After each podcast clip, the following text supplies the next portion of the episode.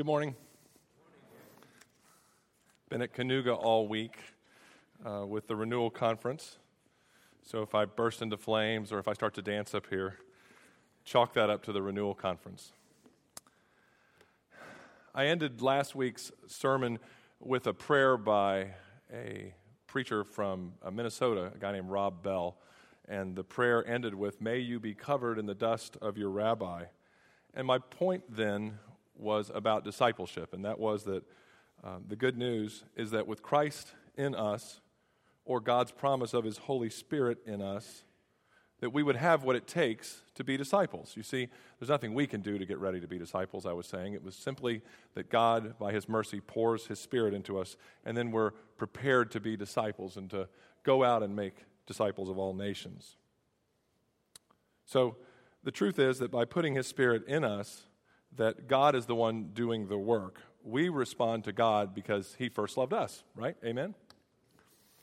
Romans 10 9 makes that clear. It says um, that while we were still sinners, God shows His love for us by uh, Christ dying for us. So God's the actor, we're the reactor in the equation. His loving grace always precedes our actions.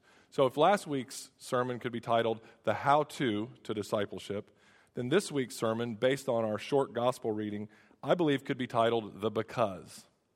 The because of discipleship. Or to put it another way, the why. Why of discipleship.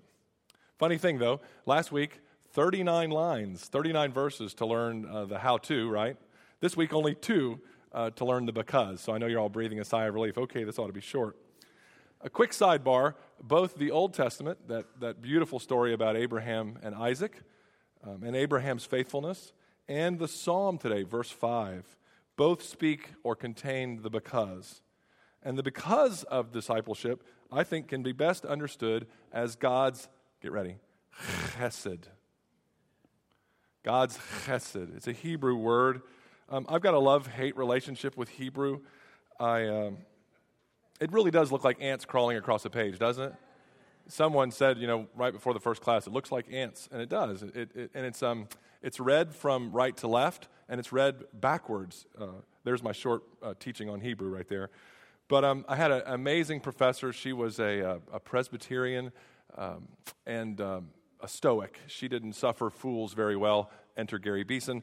And um, I never got her to really laugh. She'd make fun of me toward the end of the three years I was there, but I, I never really got her to laugh. Anyway, lots of people ask me, why do you have to take those old languages? You know, why go to seminary? It's 2014. Why take Hebrew and Greek? Well, uh, I'll give you a quick example. In the book of Ruth, uh, Ruth uh, is uh, brought back to Israel uh, by her mother in law, and there she encounters Boaz, her kinsman redeemer, and, and he's the Christ figure in this Old Testament story. And at one point in the story, the, the English says Ruth was so grateful that Boaz was going to let her work in the fields that she bowed to thank him. She bowed. Well, the Hebrew word there it doesn't mean bowed. The Hebrew word there means she got down on her knees and then fell on her face in the dust and was essentially thanking him for saving her life.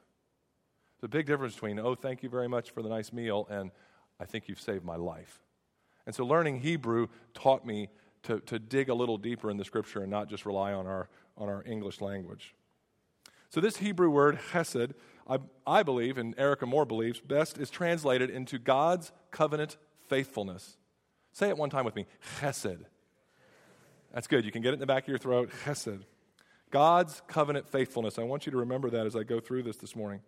And this is how I, want, I, I believe God wants us to understand discipleship and mission. Here it is.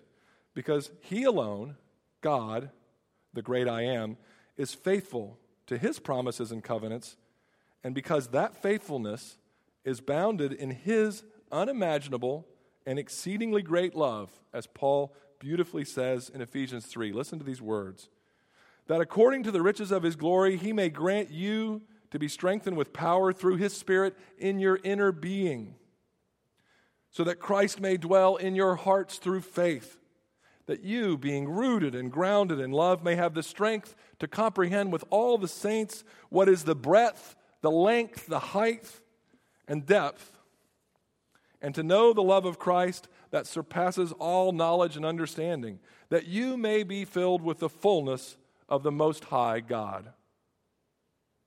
we can see contained in the meaning of the word chesed are his promises. His promises that he will rescue, he will be with us, he will comfort us, he will sustain us, and most importantly for discipleship, he will give us his power and his words. In other words, because God is who he is, we can be certain that we will be, through Jesus, the disciples we need to be, even when we're not trying. And that's the point of that prayer last week. And I believe that some of us actually believe that, right? We believe that God is the one doing all the work and setting the agenda. Amen? Okay. Well, let me give you an example about God uh, giving me the power and the words. I was flying back last year, a week before my mother died, on an airplane, and I am, I am your worst nightmare on an airplane. I'm one of those people that loves to talk to my neighbor. Uh, I'll, I'll, strike up a conversation with anybody, old, young, it doesn't matter. I'll play with cars or I'll play, you know, whatever. Um, so I'm flying back from South Carolina knowing that my mother is going to die, and I'm seated on, an, on a row in the middle. And I'm a pretty big guy, you can tell, between two people. And I notice the row in front of me, there's only one person, a, a small woman, seated next to the window. She's seated next to the window. And there's two open seats to sit next to her. So once we get airborne, I ask the flight attendant, I say, would it be okay if I get that woman's permission that I move up and sit on the aisle? I'll still leave the middle seat. And she said, sure, if she doesn't mind. And I asked her, and she said, no, move up. And she had her People magazines, and she had her earphones on. And I really, this was the one time that I didn't want to talk to anybody. I was, I was grieving. I was already grieving that my mother was going to die. And so I ordered something from the beverage cart and finished that, and then realized it was about 5 p.m. And the Lord spoke and said, let's spend some time together. Why don't you get your prayer book out? And uh, let's do the evening prayer. That's one of the beautiful things about Anglicanism is that we have this rhythm to our lives if we'll follow it, morning and evening prayer. So I, I gave my, my drink back and I, I, put my prayer book down in my lap. And as I was sitting there getting ready to open it to page, I think 66, uh, this woman pulls her earphones out frantically, leans over and goes, Are you a priest? And I go, No, no, no. I'm, I'm just a seminarian. I'm at a small school in Ambridge, Pennsylvania. I'm not a priest. And I thought, okay, that'll assuage her. She'll leave me alone. And so then I, I opened the book uh, to whatever the beginning of evening prayer is, and she leans back over again. She goes, I'm living in sin. I said, Well, I just told you I'm not a priest. I can't, I, I can't absolve you. I, I can pray with you. I can, I can hold your hand and pray with you. And before I got those words completed, she began to pour her whole life out about what was happening in her life, why she had made a mistake moving in with a man seven years ago, how it was affecting her 11 year old child. On and on and on she went. I didn't have to say anything. I just kind of sat there in shock, gripping my prayer book, hoping it would end. And um, so finally, we, we did. We prayed together. And that's, I, I said, you know, we can pray for your forgiveness. We can pray that your life will change. We can pray that people from your church may come alongside you and help you in this. But that was an example of God giving me the words and the power uh, as a disciple. So let's look at the two verses of our gospel in Matthew. Verse 41 says, the one who receives a prophet because he is a prophet will receive a prophet's reward. And the one who receives a righteous person because he is a righteous person will receive a righteous person's reward. Thank you, Carrie. And whoever gives one of these little ones even a cup of cold water because he is a disciple, truly, I say to you, he will by no means lose his reward. So I want to look at the because. And let's look at for a second at how Jesus says this because plays out in the church. Um, that needs to be said in the church. Jesus is speaking to his disciples in this text, but these words are just as applicable for us, the church, today. There's a danger doing that, taking everything in the Bible and trying to apply it. Uh, that's this in this case, though. I feel like this is warranted because Jesus is speaking to us, excuse me, us as the church. So the encouragement and the promises that he's giving his disciples here at the end of Matthew are, are words for our community as we look today toward mission.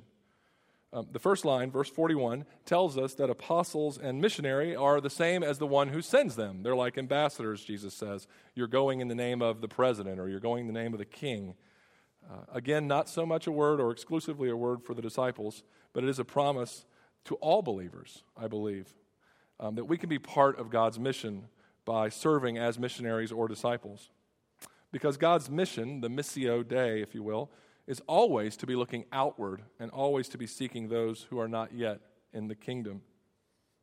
You could say that God's hesed or his faithfulness is the driving force behind the mission of the church. Do you see that? I wonder if we think about that often, that it is this power inside of our lives that moves us in the direction that God wants us to go.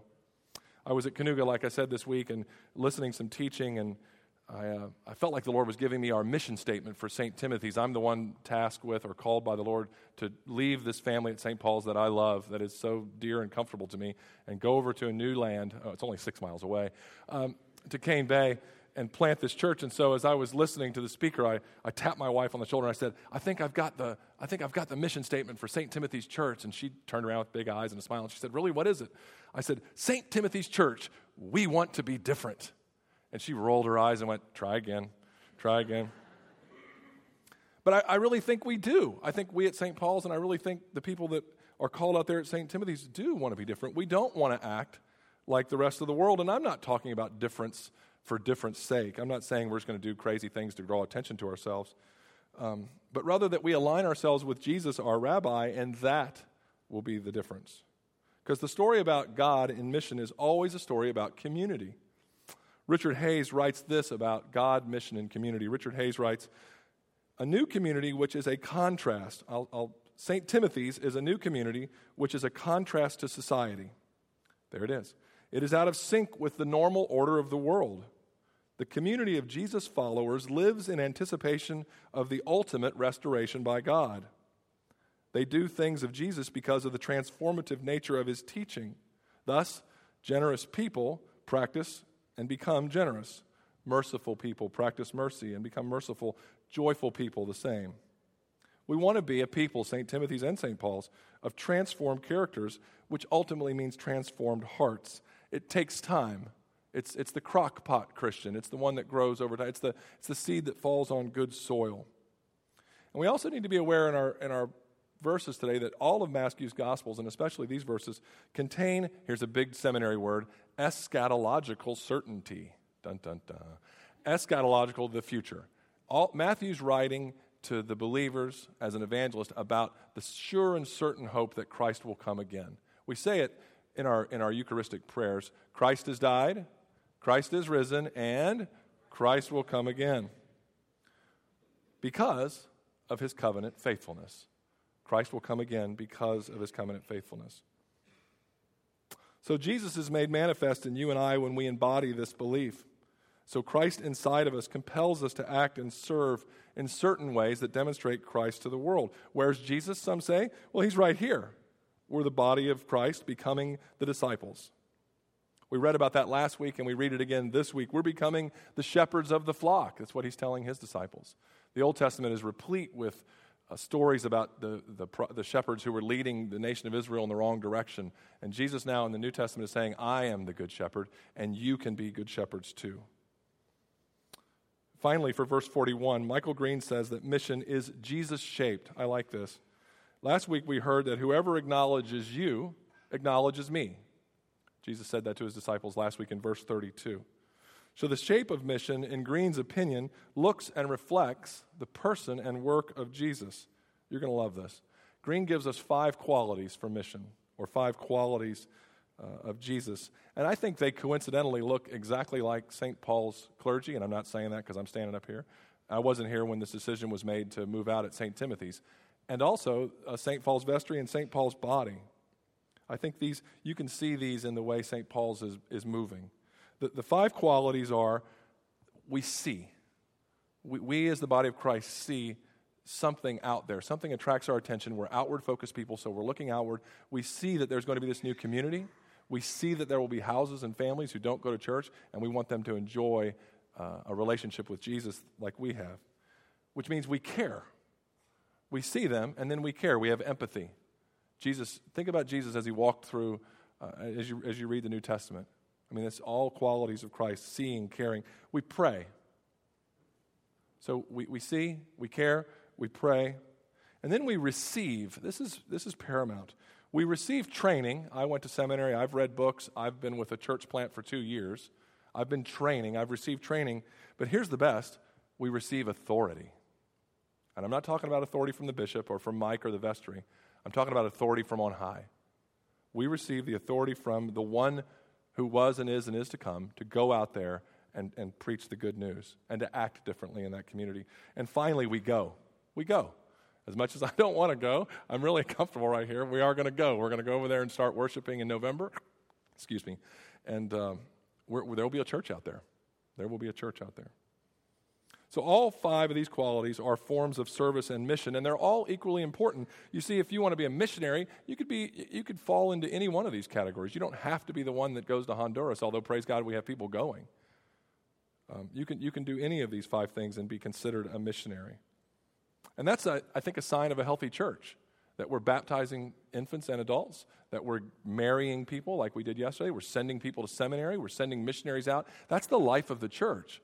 It's not just um, giving food when it's needed or just doing medical clinic, both, both valuable, valuable outreaches, important outreaches. But it's the, it's the day to day. It's that, it's that coming and going of the lives of the people in, in, those, uh, in those acts. So, verse 42, and then I'll wrap up. Um, when, let me tell you, when Matthew says little ones, um, you've heard Jesus say it a lot in the different Gospels. When Jesus says little ones, he's not always talking about children. He is talking about people with childlike faith, though. That's a key for Jesus. It's not somebody who's puffed up or who's gone to seminary or who's studied all, all day and all night the scriptures. It is people that come to Christ with a faith that believes he will do what he says, that they believe in his covenant faithfulness. And when Jesus says little ones, he's pointing to the novice disciples. These are newbies, these are the guys at the bottom of the chain, and prophets and missionaries. He wants his hearers then, like I want you all to know now, that no one who says they follow Jesus is excluded. Because his chesed love is in us, it moves us to behave like him. And secondly, I want to make one point about the gift that says in the second part of that verse. I want to make the point that it's not the size of the gift, but the intention that stands behind it. So I think Jesus says in the verse, a cold cup of water. So that's a pretty small thing, but not to a person who's really thirsty on a hot day. Um, I went to seminary three years ago, and many, many of you supported Sue and I financially, and it was one of the hardest things in the world to send a letter out after living in this community and driving nice cars and, and pretending that um, I, I, was wealthy beyond my means and had it all together. We, we were doing great. I mean, we were doing fine financially, but uh, I really didn't want to humble myself and send letters out and ask for money. I did anyway. Uh, and there was a person in this congregation, I, I, called him and he gave me permission, who supported us in the beginning monthly uh, a certain amount. It was three figures, and it was, it was regular. It came month after month, and we stayed in contact with each other. I've known this person for 20 years, and we've served together here at St. Paul's. Well, about a year and a half into being there, and so he would have deposited 18 checks here at St. Paul's, he called and said, I think I'm going to double it. I was like, oh, for Pete's sake. Don't, no, you're already doing too much. Every time I see it, every time Carrie tells me the money's come in, I just, I just, I, I, I feel ashamed. I'm like, I shouldn't be taking this person's money. Um, anyway, it happened. He, so he started to double it. Now it was $600 a month. That's, I mean, you guys know $600 a month is a lot. Well, I, I met this person last summer, just a year ago, and when I saw him in person, I just broke down in tears. And I looked at him and I said, I can't take it anymore. I, your generosity is killing me. If I fail out, I mean, because I'm close. If I, you know, one more Greek, one more Greek class, and I could be back in Summerville, begging my brother for a job. I'll let, I let you down. I mean, I, I just can't. It's, the, the, pressure was too much. I mean, it was really too much. And so um, I poured my heart out to him. I got done. He gave me probably a Kleenex or something. And um, he looked right at me and, and he said, and he was smiling when he said this. He said, I'm, I'm not giving it to you. I'm giving it to Jesus. He, he meant that. It wasn't just, I mean, you don't give somebody that much money that long without me ever breaking down or you breaking, I'm sorry. Uh, he was doing it for, for a whole bigger, grander reason. He, he, didn't, he wasn't looking for a return in his investment. He'd already gotten a return on his investment. He's got eternal life. He, he didn't need, he, anyway, I, I, and I, I believed him. I actually believed him. I get a little choked up just talking about it. But that's what Jesus is saying. It's not the size. A cup of water, $600 a month, you know, half my rent, or it's, it's, uh, it's the intent with which it is given. Well, let me close with this. Um, we do say weekly that Christ will return. So we do believe in God's covenant faithfulness. We believe in his chesed. And remember last week that I said that disciples could only be disciples by the power of His Holy Spirit, which was the answer to the question how can we be disciples? Well, this week I want you to remember the because. We can be disciples, be, how we can be disciples is by His Holy Spirit, and because is due to God's chesed love. So I want to ask the Lord to bury those two truths deep in your heart. It is nothing that you will do, it is not coming to church, it is not reading your Bible every day. Please keep it up. Uh, but it is all God's grace. It is God's grace in the form of His Holy Spirit, and it's God's grace in form of His never ending, unimaginable chesed love for us. It's His Spirit and His covenant faithful love, by His Spirit and His covenant faithful love. We all are able to be empowered to be disciples, and as we love to say around here, impact the world in His name. Amen.